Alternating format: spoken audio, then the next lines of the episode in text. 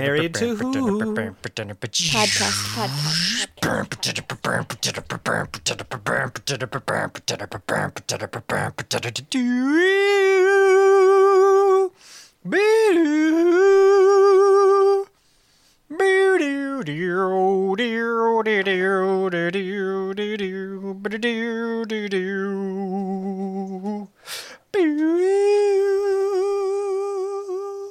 Welcome to Married to Who, a podcast where a couple of couples watch Doctor Who for the very first time.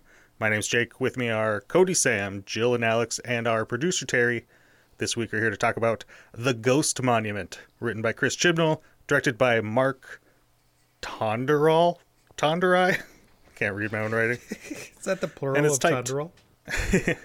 Directed by Mark Tonderai, aired October 14th, 2018. Cody, why don't you go first? What'd you think of this one? Uh, this is a pretty darn great episode, Jake. Sam? I think I like this episode better than the last one. Go Get a on. shift If on. you want to get that shift up. Jill?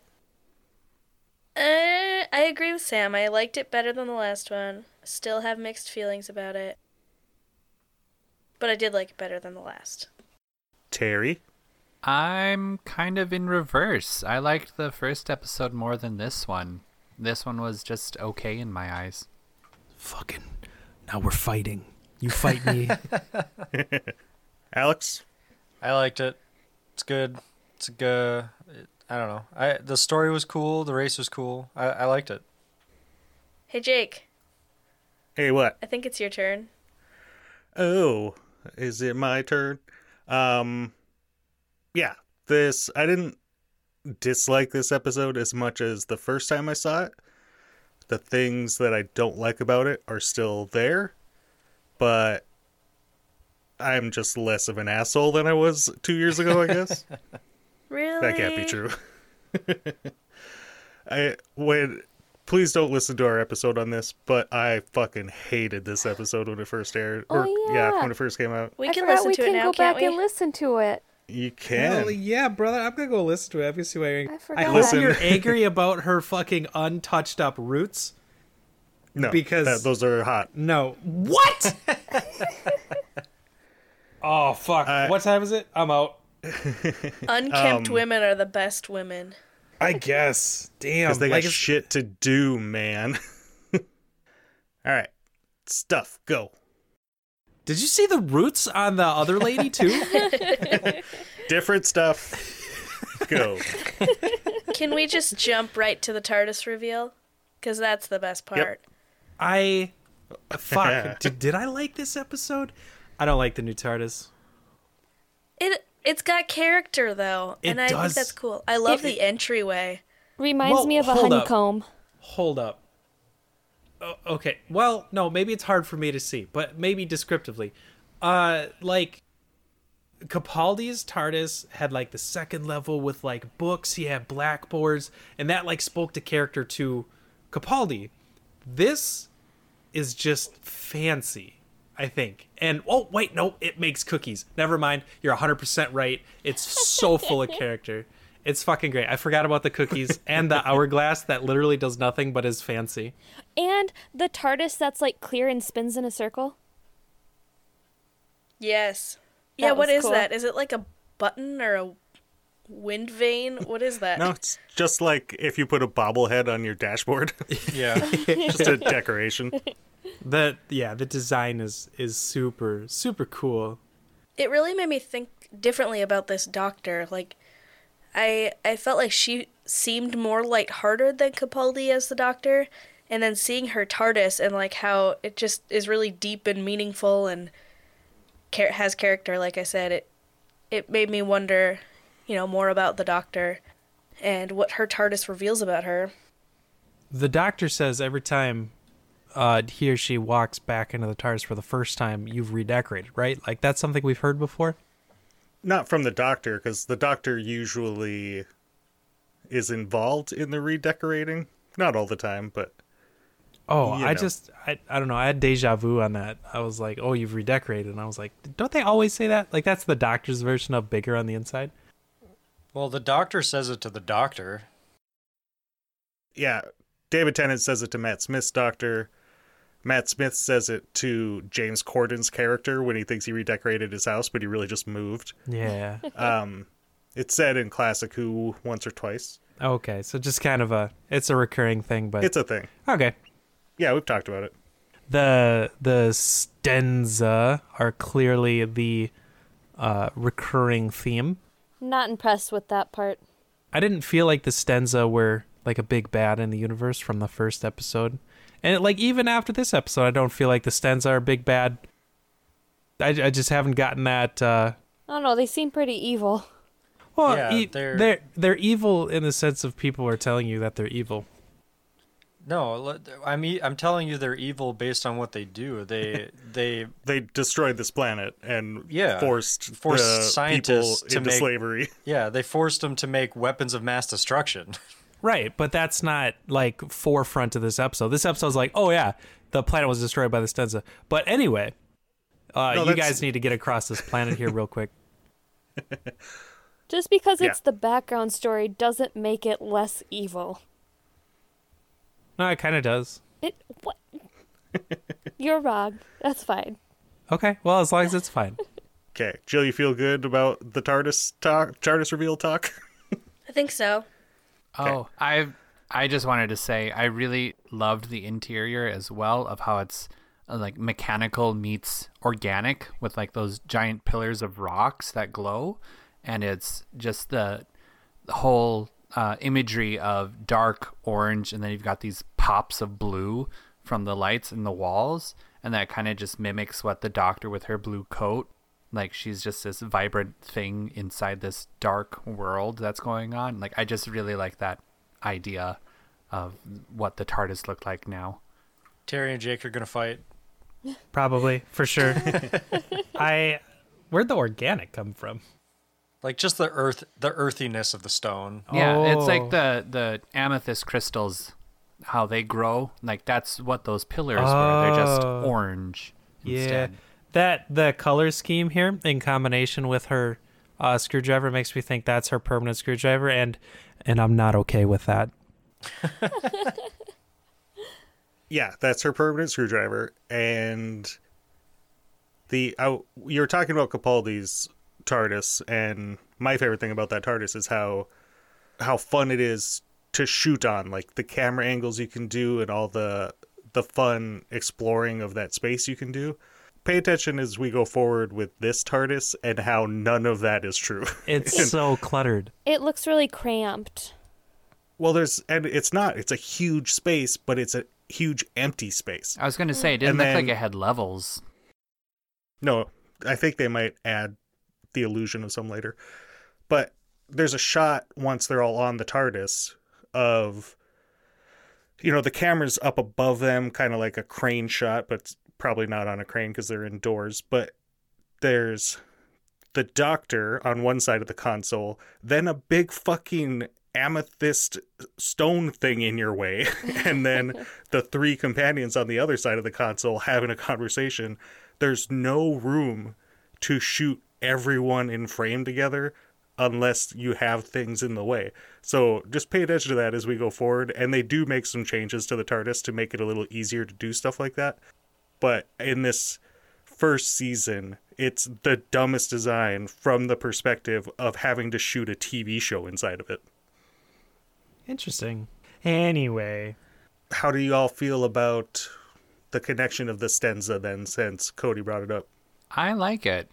Like I I I think it's a refreshing feeling of not having like ah the Daleks or the tin soldiers. I forget what they are already. Um Cyber. Cybermen? The that's it, the Cybermen? Cybermen. Um uh, uh you have this whole new race and you don't know fully what they're capable of doing and how ruthless they can be. Like they could be as insane as the Daleks or as powerful as the Time Lords and all of that stuff. So it's it's it's very interesting and I'm looking forward to seeing how much they tie into this season's storyline. Forward slash our unpopular opinion, which is probably all my opinions on this podcast, but it's awkward to make a big bad out of a creature that's already been defeated on the show. one, one, Yeah, that's one, one person guy. was defeated, not the race. Yep, it's a representative sample size. I'm going to make this comparison again, and you guys didn't get it last time I made it on the podcast. That's like saying aliens doesn't isn't scary because in Alien the good guys won. Still haven't seen Alien. But yeah, if one of them is super hard and we barely make it, that I mean it's the same thing as having Dalek in episode six of se- season one, and then in the finale there's four hundred thousand of them. Also, we all know by now that with Doctor Who, where there's one, there's definitely more. Yeah, it's just a it's an uninsightful way of making something scary. If you're going to have a big bad in a season, you have to introduce that big bad. Otherwise, it has to be one we've seen before. So it's going to be the Daleks or the Cybermen. But if you're trying to introduce a new villain, like it has to be introduced before it's revealed that that's what the season's about. I like that they didn't have to actually be in the episode because I wasn't a big fan. So Right. And maybe they could have just done that, like a couple of stops at some different places and being like, kind of like with the silence, where they're like, you know, the fish people in Italy who were like, uh, we ran from the silence and some of the cracks went to hell and some of them, one of them came here and stuff like that, where you're just kind of talking about it. So we could have gone to like three different planets and been like, you know, we were destroyed by the Stenza or we were running from the Stenza or shit like that. Yeah, just seeing like the aftermath. Yeah. Yeah. So what you're saying is they don't do that. Well, you've already seen two episodes. with the, where they're already introduced. Um, I was just kind of agreeing with, or trying to agree with what Cody was saying. Um, Well, conceptually, like say just referentially, if the Avengers beat Thanos in, I don't know, whatever that one was, Infinity War, and then they announce Endgame, Thanos was coming back. How unexciting would everything be? So but what they're if it was a hundred Thanos? see, and that's the uninsightful thing. Is you're like, oh, okay, we're just gonna send more at you. That's fucking okay, but that's really my- nitpicky. My argument to that would be like, say they beat Thanos, and then the next one, like if it's like Thanos' family coming for revenge, like yeah, I'm fucking excited. That's cool. So, yeah, that's insightful. That's something new. That's fresh. That's not okay. Thanos is coming back. No, Well- all we know is Tim Shaw probably died, and he had a race that he was a part of called the all, Stenza. all we know, Alex thinks we're fucking stupid. What? That's what else do you know? Are you telling me that Tim Shaw isn't coming back? No, he's dead. His brains were No, he's not. literally coming out of his head in that episode. You're so wrong. the other thing that we know is that Tim Stenza was a cheater. So he was like the garbage of Shaw. his Tim. Sure. oh, Stenza's the race. Like it. Acting like this series isn't a giant fucking revenge. but I mean, they wouldn't show him teleport away if that was it. Like, oh, I'm sure wherever he landed, he definitely died. like, we're not morons. it would be weird if like he didn't get it activated and then just went splat on the ground. It was like a bug sprayed on a windshield. Oh, yeah, because no one's ever fallen to their death in Doctor Who.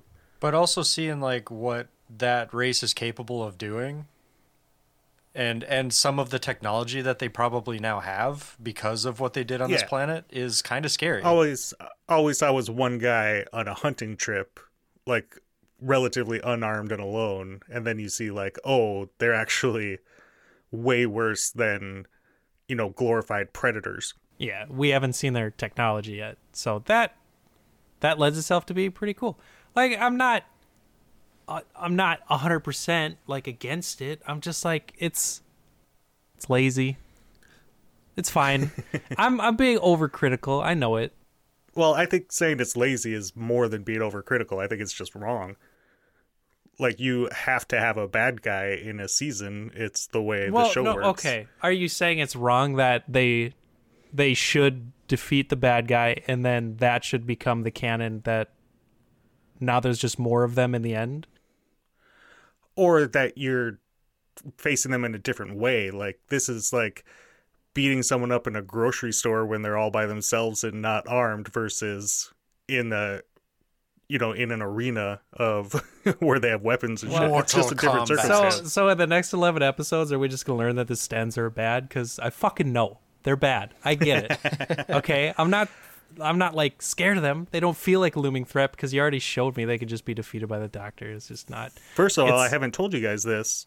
The season is only 10 episodes, so we only have eight more. Oh, Oh Jesus! Weird. Dang. Yeah. But they are all 50 minute episodes. They're extraordinarily well. Sh- I don't know if I've gotten into the yes this yet, but the director is gonna get a lot of MVPs from me because goddamn, the It way they good. shoot some of these scenes and the close-ups and like the focal Yeah. points, it's just outstanding cinematography. Like the lighting with being in that desert Yes, was so good with Graham and his awesome glasses. absolutely beautiful. Fucking Graham owns the show. Uh, what's the name of the kid? Ryan. Ryan sucks. yeah. You and Mrs. Mrs. McCrimmon's going to fight yeah, you. Mrs. J's gonna kill you. Ryan's a mystery to me, man. Like he can't ride a bike, but he can pick up a gun and go shoot people. I well, come on. His running Like- away, screaming, "Where's the reload?" seems super immature and out of place. That was hilarious, I though. hate- It, Hated it it. was funny, but did in not think so. yeah, in the grand scheme of like the episode, it's that was just a little lighthearted humor in the middle. I just like that uh, the we got a lot of point of views from Ryan, like when he wakes up or just like the close-ups of an eye in space. But I just love that every time he did wake up from something, it's Graham's face that he's waking up to. This fucking guy. Again, I actually goddamn. really didn't like that shot. It was it was weird. But also, why are we waking? Why are we, the audience, waking up from Ryan's point of view? Doesn't That- make any sense. I that just seems to go in line with their that style of shooting. Like it fit in with the rest of the cinematography, really, with the weird like like Yeah. I'm close-ups all the time. They're just looking to shoot things. There's a lot of good cinematography in this. I don't. I don't think there's good directing in this. I think a lot of the shot choices are super weird. Um, but then a lot of like the grand aerial stuff, and it's they're shooting. They shot this in South Africa. It obviously looks Yeah. amazing, but uh, that was done by a different company. so like a lot of the really good shots aren't even oh, done by for this sure. guy. So that would be hard to really pick out. But the thing to get across is instead of like it felt like a lot of the time in the last couple Doctor Who's, it's just here's some people on a set. Here's the camera. Sometimes it's low, sometimes it's high, and now we got like it. It seems like Don't forget tricks. to tilt it. Sometimes you tilt it, you pan it ever so slowly. And no, now we have like w- we have different things that they're playing around with, and I'm excited for it. But of course, they got some yeah, they got some weird stuff thrown in there. No, it definitely looks great, and it will continue to look great through this season. It feels like such a modern TV show, which I haven't really felt like science fiction wise, you know, comparably to like you know, AAA Right. films that are the only movies I'll actually go and watch. But it's it feels right there.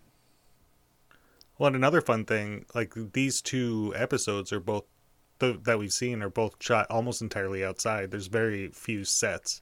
I did enjoy the uh, the spaceship uh, scenes in the beginning when they were going to land, and like the different approaches that each ship had was interesting and fun. The uh, that ship scene blew me away. Still, that space scene, I fucking love it. The intro, that like that background, I I dislike. Now I'm shooting all over the place in the episode. I dislike that they like reduced the volume of the intro music. The art is absolutely amazing, but they like turned the intro theme down. Also, why does it start start with the intro? Because we had that? a we had a cliffhanger. We did have Like a, yeah, you, you can't right. have like a like a cold open when you already know what the open is. true. Good point. So that's not a forever Oh, thing. I can't remember. They might they might not have cold opens this season. I can't remember. We'll have to keep track. Uh, yeah. What'd you guys think of that new uh, the new song, the new intro, the new opening credits? I like the song, but How, how well do I nail it? You nail it. that's great. I like the art too, but it's hard to read the names. Yeah, the the names don't they don't stick out very well. I like the art a lot. How did you notice, Jill, the music in general? Uh, you mentioned it last week that you were excited about it. Um, now that we have a new composer, did anything catch your ear this time? There was a lot of like familiar music with new arrangements. I mean, it's definitely different. It's just a different style. There's a, a lot of criticism of the music in this season, and I'm not like good at picking up on this kind of stuff, so I don't know the accuracy of it. But a lot of people say that like during the quiet parts, the music's too like heart pumping, like it should be set to an action scene, and then during the action parts, the music's like a soft melody, and it like doesn't match up with the action. Like he just went and wrote a bunch of music in a bubble, and then it was like, I don't know, just put it on. Curious. I, I felt like the music felt really modern. Like Murray Gold was going for like a soundtrack, and I don't even know the new composer's name, was just going for like, I want modern, current, now music. Yeah, Segun Akinola.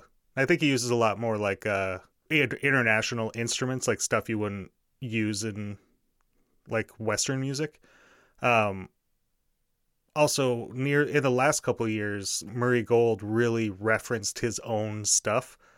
But by that point, you know, nine and ten years into a show, you have so much stuff. like, why wouldn't you? So it's all a lot of like, here's a slowed down version of Rose's theme, or here's a different take on this song from season four, shit like that. I noticed Yaz did practically nothing in this episode. Um, is she going to be doing that in a lot of the episodes, or is it going to be like in Old Who, where like one episode is going to be focused on one companion type of thing? Because that's kind of what I was hoping was going to happen in this episode with all the shots from Ryan's perspective. That I thought Ryan would be like a driving force in this story, when really it felt like nothing was happening, and then Yaz was just tagged in at times.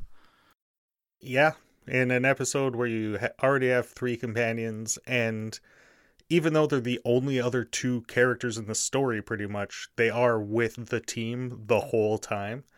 So when you have a six person team in a 50 minute episode and you're trying to build this world around it, not just the world of this planet, but the world of this race that these people are on. So then you have to explore the backgrounds of both the race contestants. It, you just run out of time. I do have to say, related to the companions, I already really like the feel of the TARDIS team, where they're kind of like coupled up, especially at the beginning, and can play off each other a lot more.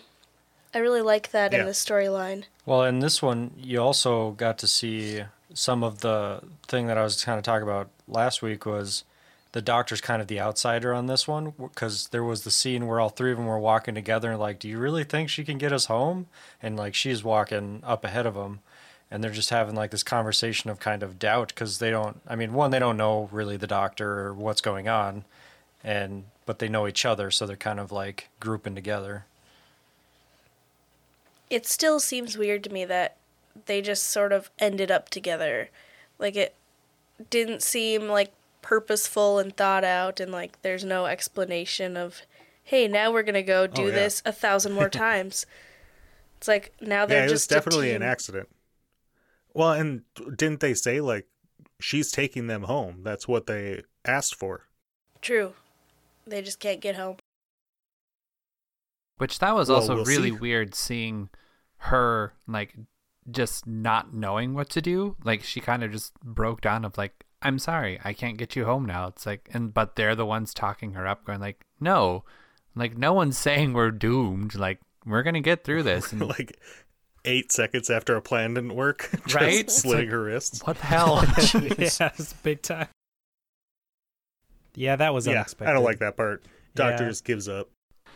I'm wondering, uh the timeless child, is this something that we've already Ooh. been introduced to? Like, is this me just being referred to something else, or is this something in the doctor's past that we don't know about yet?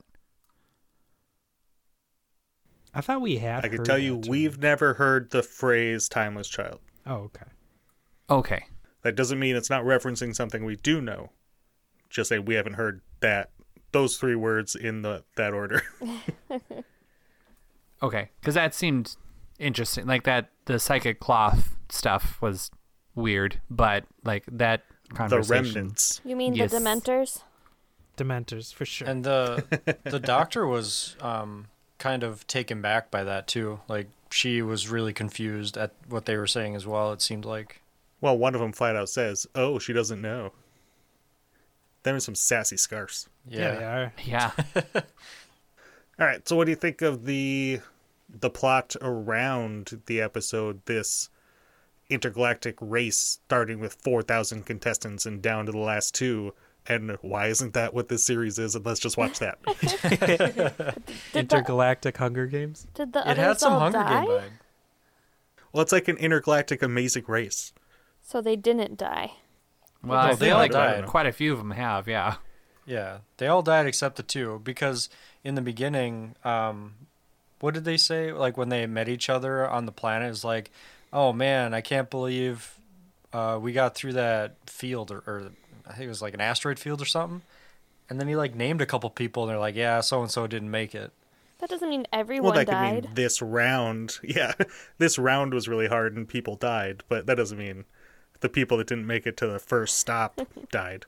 Yeah, but if this planet is like a preview of what most of the race was like, pretty sure most it's the of them have died. finale, dude. It's supposed to be the hardest one. Well, it's not like here, walk through this field of puppies and make it to the other side. If you do, you're on to the next level. Well, then everyone who's allergic to puppies would have lost that round. see, Yeah. You don't Boom. die for being Done. allergic to puppies. Jill wouldn't have made you it. She would have stayed there. I would have stayed there for sure. I have oh, found my Go on without me, guys. Don't need your money. I got puppies. But uh, I do like the concept, and there was a classic episode called Enlightenment, which was kind of like a galactic race among immortals. That was it, this reminded me of, and I think it would be cool if we had a season of planet hopping, because you know me, I love uh, you know, big alien scenes where there's a ton of aliens around. Yeah. Yeah, that would be kind of a cool backdrop for a season. Like the doctor gets roped into this inter- intergalactic race and she has to f- fly or drive for like the human race. Like that would be some- fun. it, it's almost well, it, it would almost be exactly like the Rick and Morty episode where the heads show up and uh, they gotta they gotta like impress the aliens so they don't destroy the Earth. Show me what you've got. All right, what do you guys think of the guest cast, small though it was? I have I see I saw that guy before. I saw I feel him. like I Yeah. feel like I've seen the girl too. I figured out where I've seen You her before. Uh, she's in Ready Player One as the aunt. Oh yeah, she is. Oh. right. Yep. Terry did. Tell I don't know that. if I, I- would have pulled that, but that's I recognized her from that right away. He googled it. I, it's even- okay. I looked up her IMDb, Yeah. saw that, and was like, "Oh, no one would remember her," so I didn't even write it down. for sure. Terry would remember that. Sam, you would know the guy from Broadchurch. Is that where I've seen him? Is he the creepy dude? I don't know. I haven't seen Broadchurch, but he plays Ricky Gillespie in six episodes of Broadchurch. Oh, Oh, huh. who's Ricky? the Sam? actor Shaun Dooley. Shaun Dooley. Oh, he was in The Witcher. I looked that up. That's where I saw him from. There Yep. you go. But like one episode, right? Yep, he's the king. It's a very prominent episode. Well, there's very few. I think it's just like a half season. Well, There's he like remembered that, and I didn't remember him from Broadchurch, so there's that. Which Well, you just have- watched. You finished Man. Broadchurch? Yeah. Oh, Anyway, I think everybody knows what I think of the girl, the dude. Fantastic. You don't like her roots. Yep. what? Uh, he's in a Doctor Who Big Finish adventure called. Oh, I didn't, didn't write down what it's called, but he plays Abbott Absolute in it. Ta-da! He, it, I think he's he's in the movie True Lies as one of the terrorists. Whoa, man, we're we're going way back. Though, though you could kind of see his wig line that he was wearing. Like his sideburns didn't look proper, and I think his wig was showing Okay, weird. so what you guys thought of the guest cast is didn't like the girl's roots, didn't like the dude's wig line. All right, What, what else time. do you want? They were just But fine. They were written were in. They acted though. their part. It was it was great. The characterization of Cody, the they guy. stop And- saying that. That I, People, I- there are degrees of goodness in acting. there are degrees of goodness, but if you want to be on the big screen and if you're going to be judged by that statistic, which you are requesting of us, Jake, I'm going to tell you that they did very mediocre. Well, I'm not just asking you how they acted. I'm asking you if you like the character, if you like the performance, if you like the story. The performance was mediocre, the story was good, the characterization and the backgrounds that they put in were fantastic for the guy. The girl I know nothing about besides her planet was taken over by the Stenza, which is kind of sucks. It's pretty sad. And her she wife had a was killed. Yeah, like that's it. The guy had that story about his mom, which really backed up his character and explained a lot of things about him. And from there on forward, you're like, yeah, everything he does, you're like, yeah, that makes sense. And the girl's just kind of like, yeah, really, Terry, counter. Go ahead, you're you have the floor. both of these characters they have backstories but they're so two-dimensional like and they didn't didn't move anywhere like the dude yeah, Yeah. he had the one story about his mom not catching him and that's supposed to describe his entire background of a character well, how does he behave the whole episode? An asshole. like a dick Like but a solo lone Makes wolf sense. dick. right So then why is he sticking with everyone why isn't he trying to get away from them and just go like stop sticking with the group like the only reason why he's stuck with them is for the boat then immediately afterwards he should just be running off on his own like he, he, tried, shouldn't even and then he got to shot, and right, then he but had to follow them because he was get injured. to the end of it like why did he even agree to do the both double win thing same Worst for part her of the like episode, People Double grow as characters. They grow. That's the third dimension, Terry. He grew into a loving Did he? comrade. The female racer, I'm sorry, I can't remember their names. Um, she said, "You're hobbled. I will beat you to the tent. I'm gonna go win now." and then he's like, "Fine, I'll split it with you." Right. Did he really grow? which really then her too like she's doing this to save her family like her drive should have been way more than what she was portraying like she's already feeling like half her family's dead by now so Yeah, that's exactly what I was going to say, Terry. Um, she begins her story as like a really good person and then like goes through a bunch of hardships and is just still a really good person and those kind of characters just aren't interesting. I do think she's a better actor than shaun dooley at least in this. I, I haven't seen either of them do other things. I'm sure they're both great. But i think in this she does a lot more emotionally. She's also given more to do. Uh, whereas Shaun Dooley's character, he is a real hard prick who very slightly softens a little, and at least that's something. Like it's it is like Cody's saying some kind of character development, which the the lady doesn't get at all. True. And it's a 40 minute episode.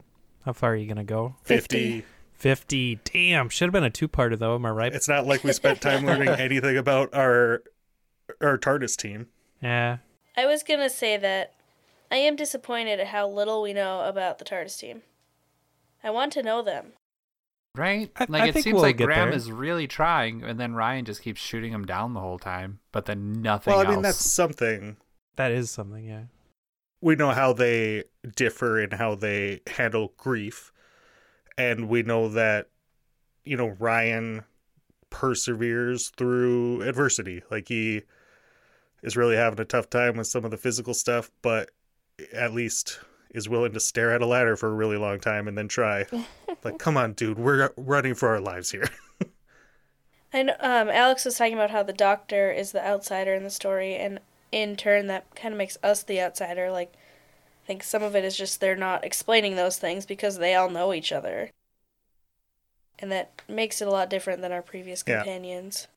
Yeah, and we kind of talked about that a little last week that they the companions all have a pre-existing relationship even if it's kind of tenuous like oh we went to grade school together. Like they're all from the same town. Two of them are literally related.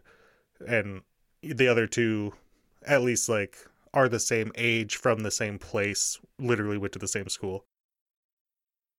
So there's not a lot of like diversity amongst them.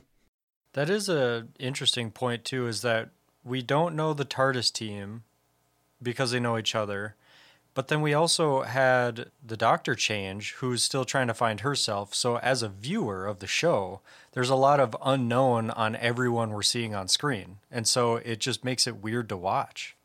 Right. You do feel lost. Like, where are we in Doctor Who right now? It, it mm-hmm. does feel weird. But I think now that we have the TARDIS and things are starting to like realign to normal, who might who might swap Man. back? The delivery on when the TARDIS was materializing and the doctor was like desperate on it to just stay.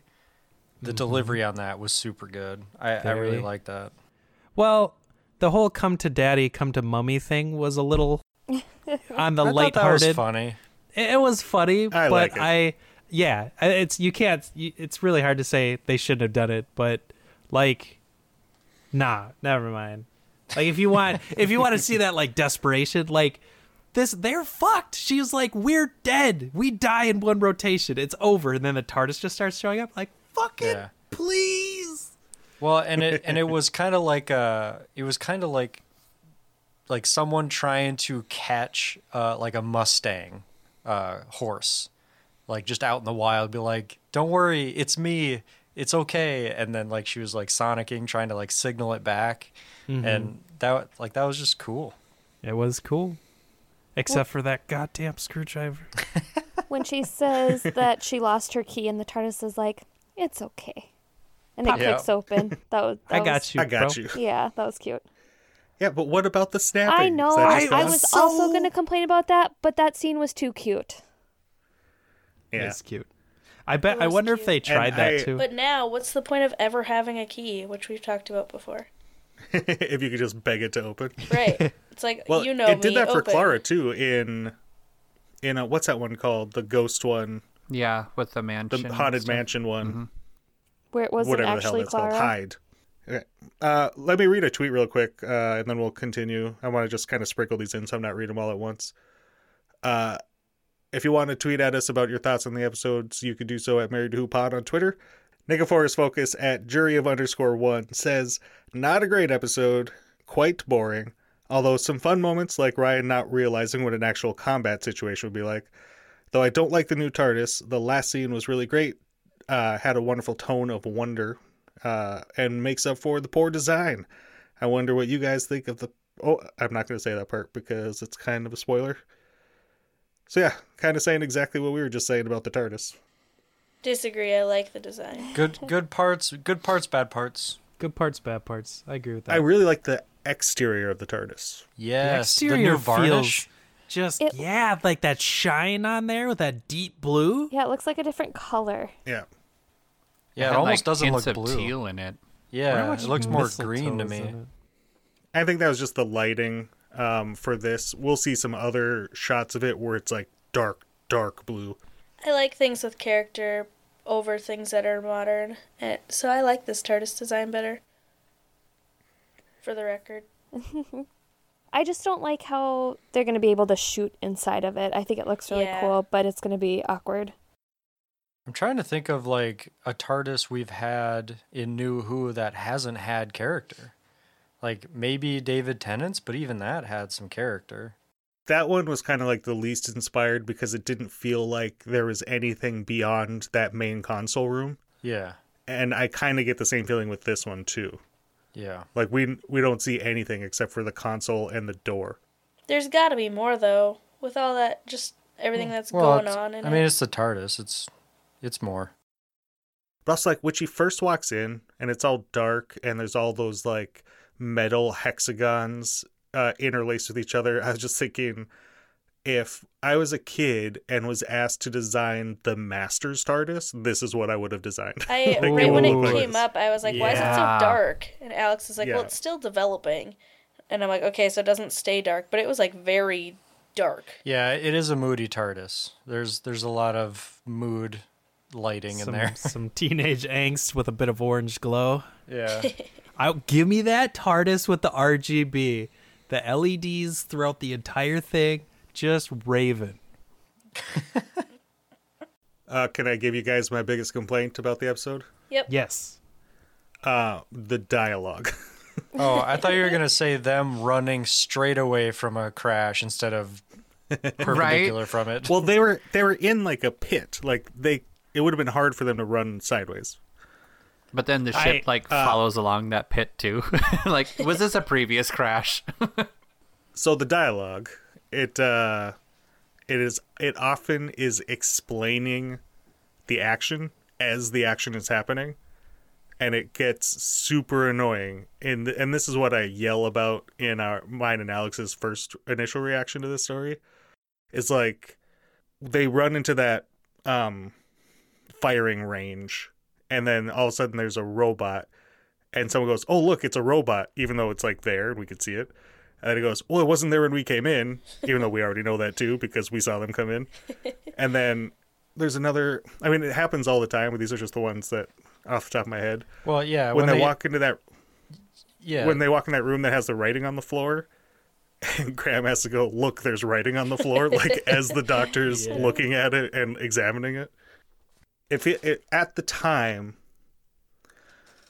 well sure whatever. Um at, but like at the time i was thinking watching it oh they're going hard for young young kids. Like they're they're making a turn in the show and i was upset about it. And it didn't turn out to be true not trying to spoil anything but it does kind of continue through the season that maybe they're just trying to give these actors something to do but they are often just narrating the action that we can already see I thought when they had the guns and like the guns just looked super childish and Nerf gunny. yeah And that's one of the things that caught my attention. I didn't really pay attention or notice it during the dialogue, but it did seem geared down. Yeah, and stuff like that I don't think would bother us as much if the rest of the episode didn't look so great. So like if you cast your mind back to Eccleston's season, there were tons of wonky cheap guns and like David Tennant had this thing that controlled some robots but is literally an Xbox controller with an antenna on the top of it. but because those episodes looked shitty, it, it was just like part of the whole thing. Whereas something like this, where it kind of looks like a movie, you kind of expect a little more out of those littler details like that. Uh, James Courtney at Mr. J.A. Courtney says, I enjoyed it more than The Woman Who Fell to Earth on first watch. It felt more like an episode of Doctor Who, whilst episode one was too humorless. Uh, and then he says, I can't wait to find out if this comment makes it into the pod in two months when I've caught up. Hey. we got a we got a long lifer. It made it. Passion Fruit said a jar candle at B underscore bird underscore moth said, extremely boring. I like the idea of going on a bit of a quest to get the TARDIS back, but it was executed poorly. A couple funny moments, I guess, but absolutely not for me. Damn, Twitter's ruthless. I think the placement for this is weird. Like if they if this was like a last half season episode where we know the TARDIS team, we know the Doctor, and she loses the TARDIS for some reason. They have to like go on this quest and then like stumble upon this race. Then I think we might feel a little different about it. But yeah, it, it seems weird on episode two for something like this. You know? I think it ties in well. Like the I I think it could have been fun to go a few episodes without the TARDIS, but I I like the logic of how they got there without the TARDIS and how they got saved and just the running around on this planet alone. Clearly, this episode's shit, Jake. Clearly. But the you humor. started the podcast by saying you love it. Yeah, It's no, I'm not changing my mind. I'm just, I'm just saying Twitter disagrees, man. He's just being an interviewer. So speaking of uh, humor a lot, I really uh, love Graham's lines. Like they're just so funny. I love him a lot. Um, the the one line he says of "Can people stop putting things inside me without my permission?" When they're talking about the translators, like when I saw that on them, I'm like, "Oh my god, they've been injected with something else again!" like, when is this gonna end? Uh, that creates a question for you guys. At what point in the writing of the story do you think Chibnall was like, "Oh shit, the TARDIS isn't there. How are they understanding these aliens?" like, uh, That let's see. I yeah, thought that explanation was blatant as fuck. I put that in a note. I'm like, implant translator. Let's just throw that right out there and clear everything up. Just hands I did- washed. I did like how it didn't translate the writing on the floor though. Like the doctor had to read it because she can read most languages. Yeah, which which was kind of a nice touch if that was intentional. Auditory, yeah, not visual, I guess. But yeah, I'd I'd be into it. Implant one of those in me. I want to know every language, or at least hear it. Yeah, stick it in me.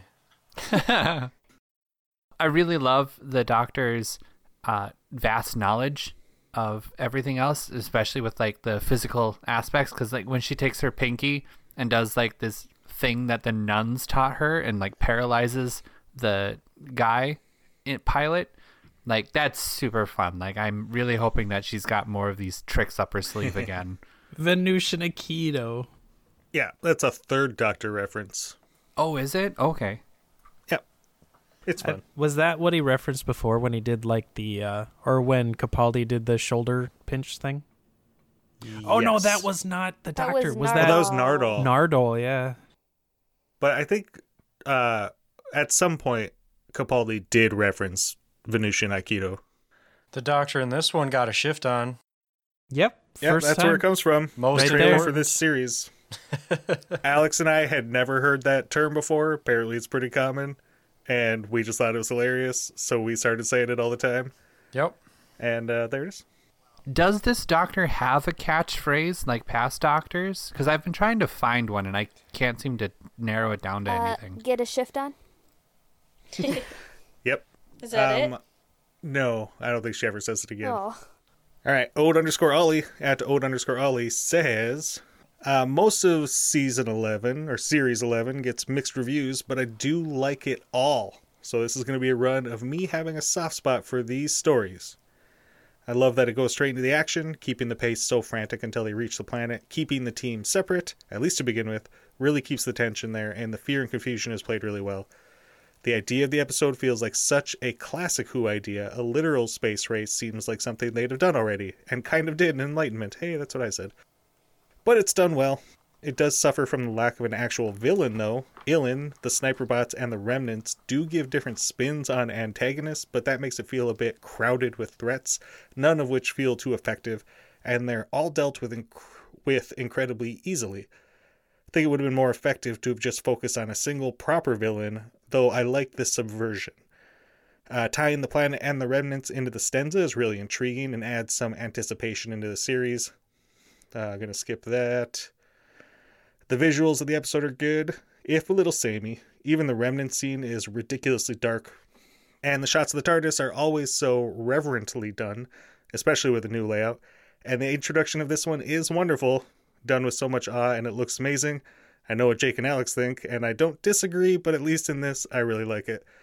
The Doctor gets a lot to do in this, and I love that we get to see her both being diplomatic and actively fighting. The use of Venusian Aikido is always a great callback. She handles the scene so well, but you can see the anger and disappointment as well. The companions don't get too much to do, though. We get the smallest hints about Yaz, and Ryan and Graham don't get an awful lot to do either. Their conversation about Grace was nice, and I really like the immediate contrast between that and them figuring out the battery together. Just would have liked there to have been more time spent on it.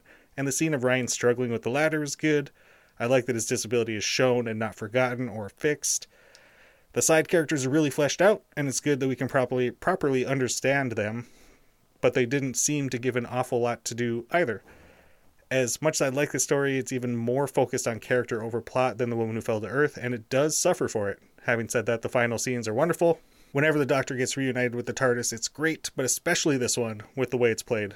Jodie portraying the Doctor breaking down so well, her disappointment in herself is so clear, and her sadness comes through so easily, which makes her excitement and joy when the TARDIS finally appears so much more exciting. The changes in her face and voice are both subtle and so noticeable, and the connection between the Doctor and the TARDIS is made so clear as well. I do wish the companions' reactions were less subdued, though. I like that it breaks from tradition, but I think the awe and wonder that the first introduction inspires should have been more on show. It does take a little out of the scene, at least for me. Oh, we got some more podcast news. Uh, once work calms down in a couple weeks, the pilot episode should be out to you. There will be a tweet asking for opinions this weekend too, so would love thoughts from all of you, the marrieds too. Oh, Thank- maybe. I'm gonna give you thoughts. I'm gonna give you 12 tweets and thoughts. Dude, I'm a thought all over you. you. Uh, oh. Gross. Chris at this emo trash says, Jake, look at me. this episode was shit. That was Uh, it. Let me say no. Jake, look at me. This episode was shit. It could have been amazing, a literal space race. Instead, it was the fam walking around a desert with two of the most unlikable people in the galaxy. The first mistake was actually showing that the ghost monu- monument was the TARDIS. It was fairly obvious it was going to be, but it still could have been a little mysterious. Our main characters feel very off here, as if Chibnall hasn't yet decided what he wants each companion's personality to be like, which has usually already been established by their second episode. The pacing is very bad as well. Lots of cuts to events that happened just seconds after the previous when you could have just let it flow naturally. Maybe not a 15 minute scene of them sleeping on a boat would have been helpful. Uh, that was me. Maybe they were trying to make it feel more actiony, but instead it's too fast and incomplete. I do like how it reestablishes the Doctor's aversion to guns, and it's a scene which is probably the one and only time Ryan will ever be funny. and oh. Tosin Cole will oh, do any real emotion. the best part about this episode is that it's bloody beautiful. I think they filmed in South Africa, and you can really tell they put a lot of effort into the cinematography. While some of the more close up shots aren't that good, agreed. The wide shots and scenic shots are probably the most beautiful the show has ever been up to this point. Having the Stenza be the reason the planet is so dangerous is a good move, showing that the Stens are a truly evil race capable of the worst things, and not just some weird creatures that hunt humans. I'm not sure you can even say there's a monster in this episode. The sniper bots don't count, and the remnants are basically pointless. Maybe the planet itself, but it doesn't feel very intimidating. Just the things that have been left on it, like flesh eating microbes in the water. Can't you just say. Let me rephrase that. Can't you just fucking say they put Vashta Nerada in the ocean? Or if they to, like- created, if they created the Vashta Nerada, that'd be Oh, nuts. hey.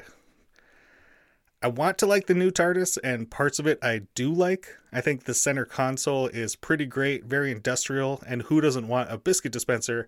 But it looks and feels very cramped and dark. It isn't a place I'd want to stay in for too long. Whilst Capaldi's was dark too, it was atmospheric. This one just feels like 13 forgot to pay the electricity bill and they shut our power off. but I'm really excited for next week's episode and looking forward to it. All right. Boom. Anyone have anything they want to add to that before we move on?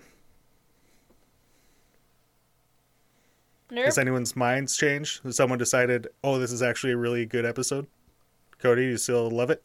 I, yeah, I think so. I enjoyed watching it. Good. Good.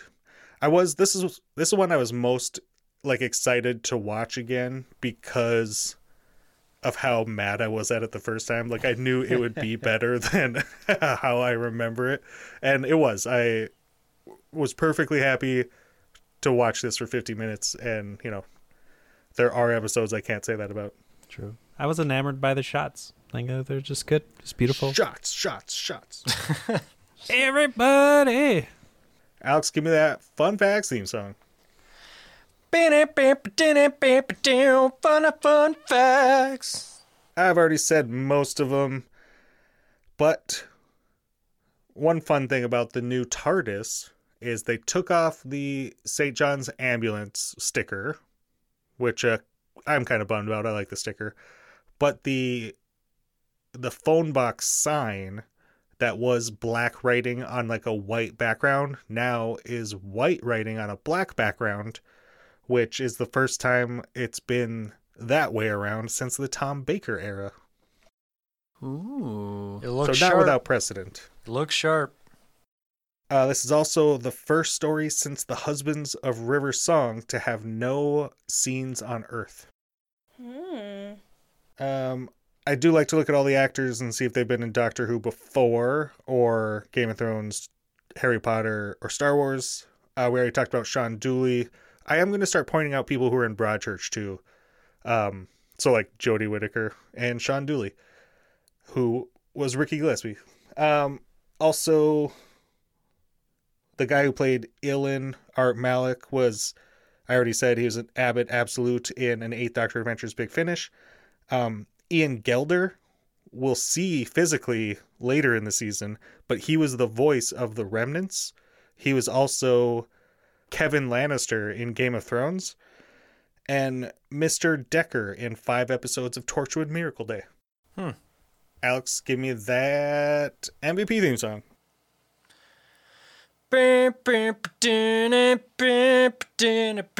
MVP. Alex, who's your MVP? Um, I don't know. Like nothing really stood out as like this makes the episode. You know, like it was all just kind of like good. I don't know.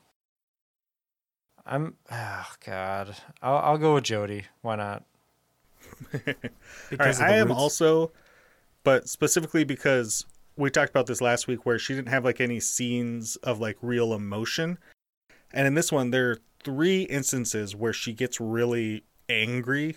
And I think Jodie Whittaker playing angry is like her her at her best. And so I didn't notice those the first time I watched this, but this time uh, she was fantastic. Uh, Jill? I also didn't like. I mean, of course, I know this is coming, so I was trying to think about it while watching. Who's the MVP? Also, not feeling strong connections. So I feel like I have to default to the doctor when that happens, because the doctor's always good. So Jodie, just because she's the always good. Sam? Same. For the same reasons as Jill. Cody? So, did we figure out who would be responsible for the unique shots? Would it be the director, or like the the best boy grip? Which shots are you talking about? Uh, The South Africa the ones. the variety of shots, like the uniqueness of the uh, Graham. Graham's pretty great. Oh god. Bradley Walsh. yeah, Bradley Walsh. Good job. First MVP from Cody. The director of photography was Tico Poulakakis. Sorry, Graham, you're out. Tico Palakis is in. Your uh, your plaque is in the mail. Terry? I too am giving mine to Tico for his uh, cinematography. Oh my god, sorry, I had a stroke Keep- halfway keep- through. For his cinema, for His his, cinemacology. I was gonna say cinematic, but then I tried saying cinematography at the same time, and it didn't work. But I'm also doing that just because visually I've loved the angles and the different perspectives and uh, just close-ups on people rather than seeing like stock think footage that- of 30 feet away constantly type of thing. So that I think would mostly be the director shot choice. okay, then director. He tells the guy where to stick the camera. Yeah, I the director the guy- then. The photographer lights it and shoots it and, you know, chooses the lenses and all that. It is now time for the newest podcast quiz sensation, which still doesn't have a name, but it's our stolen from Doug Loves Movies IMDb backwards cast game. In this game, I have chosen five stories using the Doctor Who episode random generator. I really need to start keeping track of these episodes so that we don't repeat ourselves later. Like we'll remember. But for each of these for each of these episodes, I will read the cast list, but not the actors, the character names from the bottom up. We'll go one at a time to each person among these five contestants. After I read one name, first person gets to guess what the episode is. If they get it wrong, we'll move on to the next person. They get to guess. I have randomly selected the order ahead of time. It goes Terry, Sam, Cody, Jill, Alex. Terry, are you ready? Absolutely.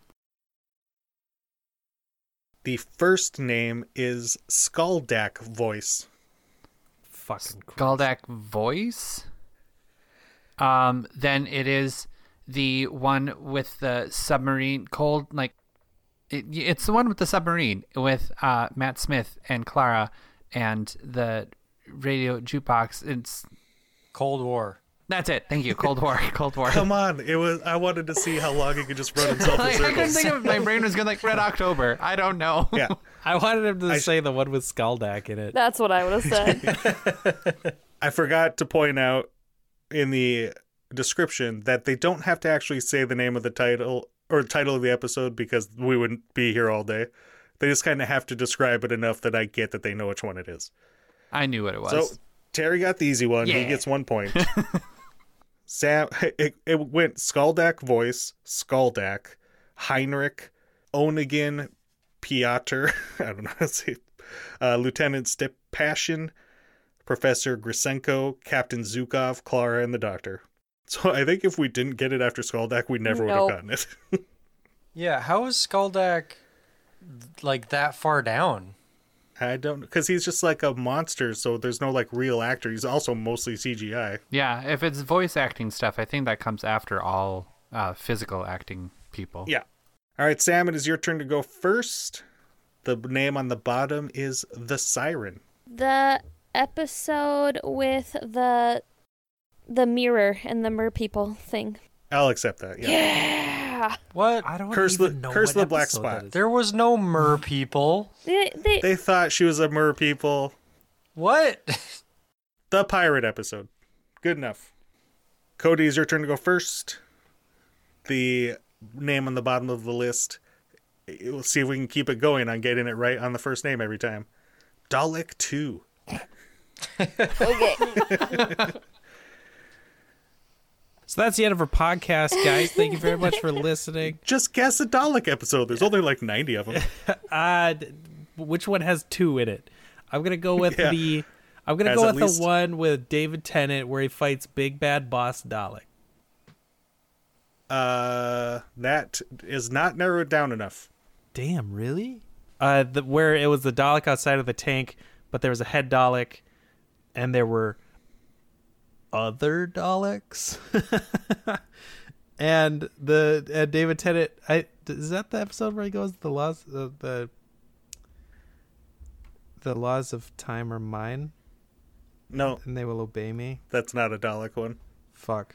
I We're going to move on. Yeah. Jill, the next one is Dalek 1. I can't. Would you like me to repeat the names? yeah, would you list them off? Dalek again? 2, Dalek 1.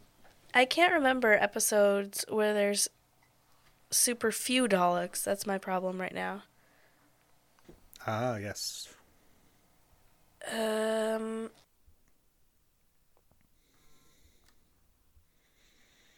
th- I don't know.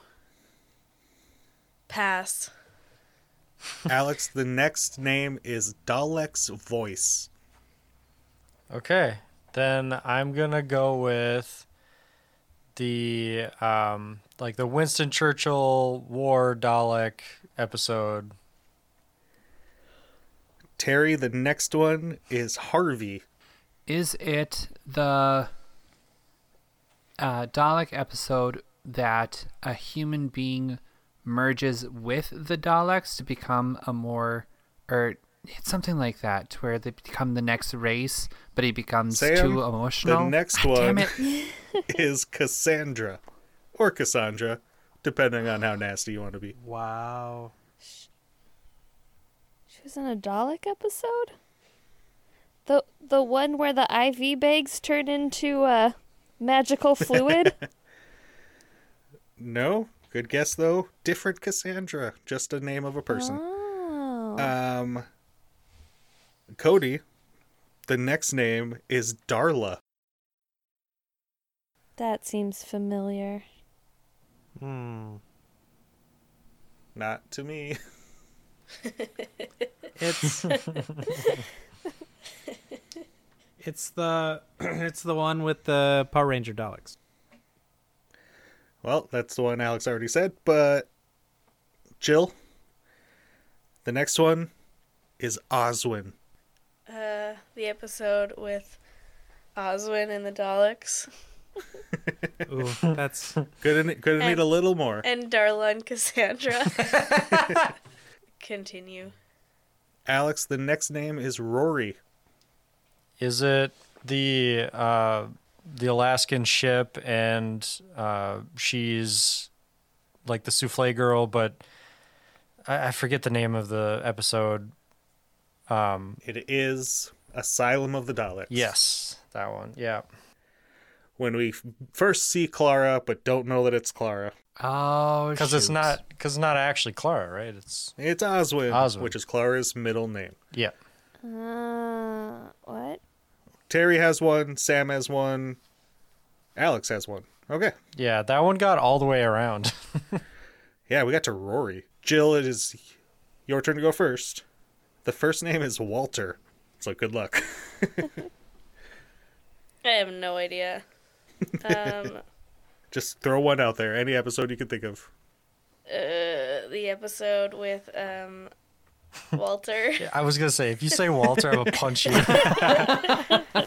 and he's in the place. You can't use your clue as your descriptor. Sure can. I don't know Walter. Just say any episode. I don't remember any episodes. Alex, the next name is Dockery. Who are these people? No idea. Hmm. I'm gonna say the one where the doctor uh, and I think it's Rose go to the like New New York and they have the cat people and the Face of Boe is there. Nope. Terry, the next name is Isaac. These sound like I don't know. I'm gonna say Family of Blood. Sam, the next name is Abraham.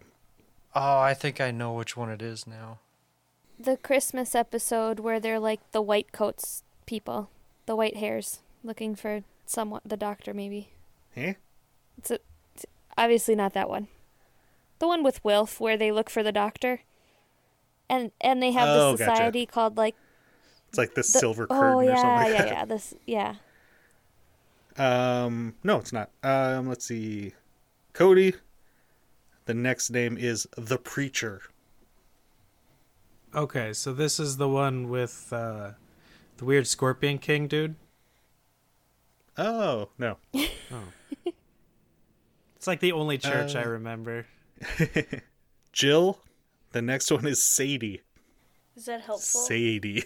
no. The one with the. I just pass. Just pass. Alex, you said you think you know what it is. What do you think it is? Well, I thought I did, but once you threw preacher in there, then I wasn't sure.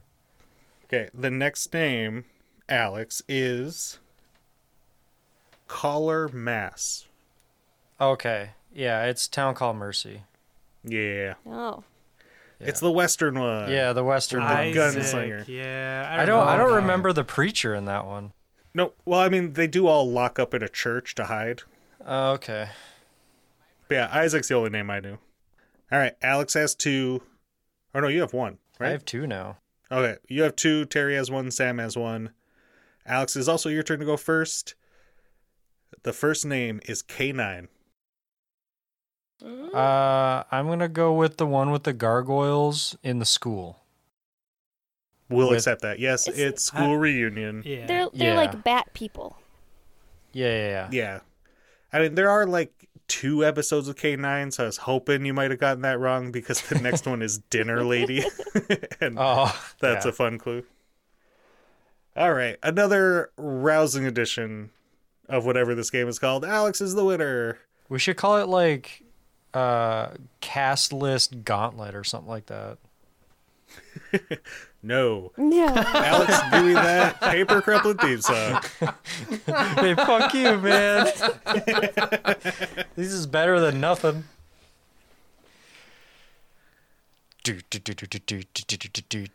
This has been Married to Who, our episode on the Ghost Monument.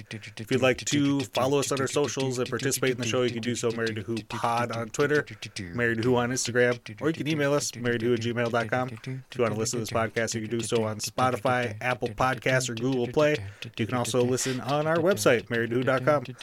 On behalf of myself, Jake, Cody, Sam, Jill, Alex, and producer Terry, thank you so much for listening. Please join us next time for Rosa.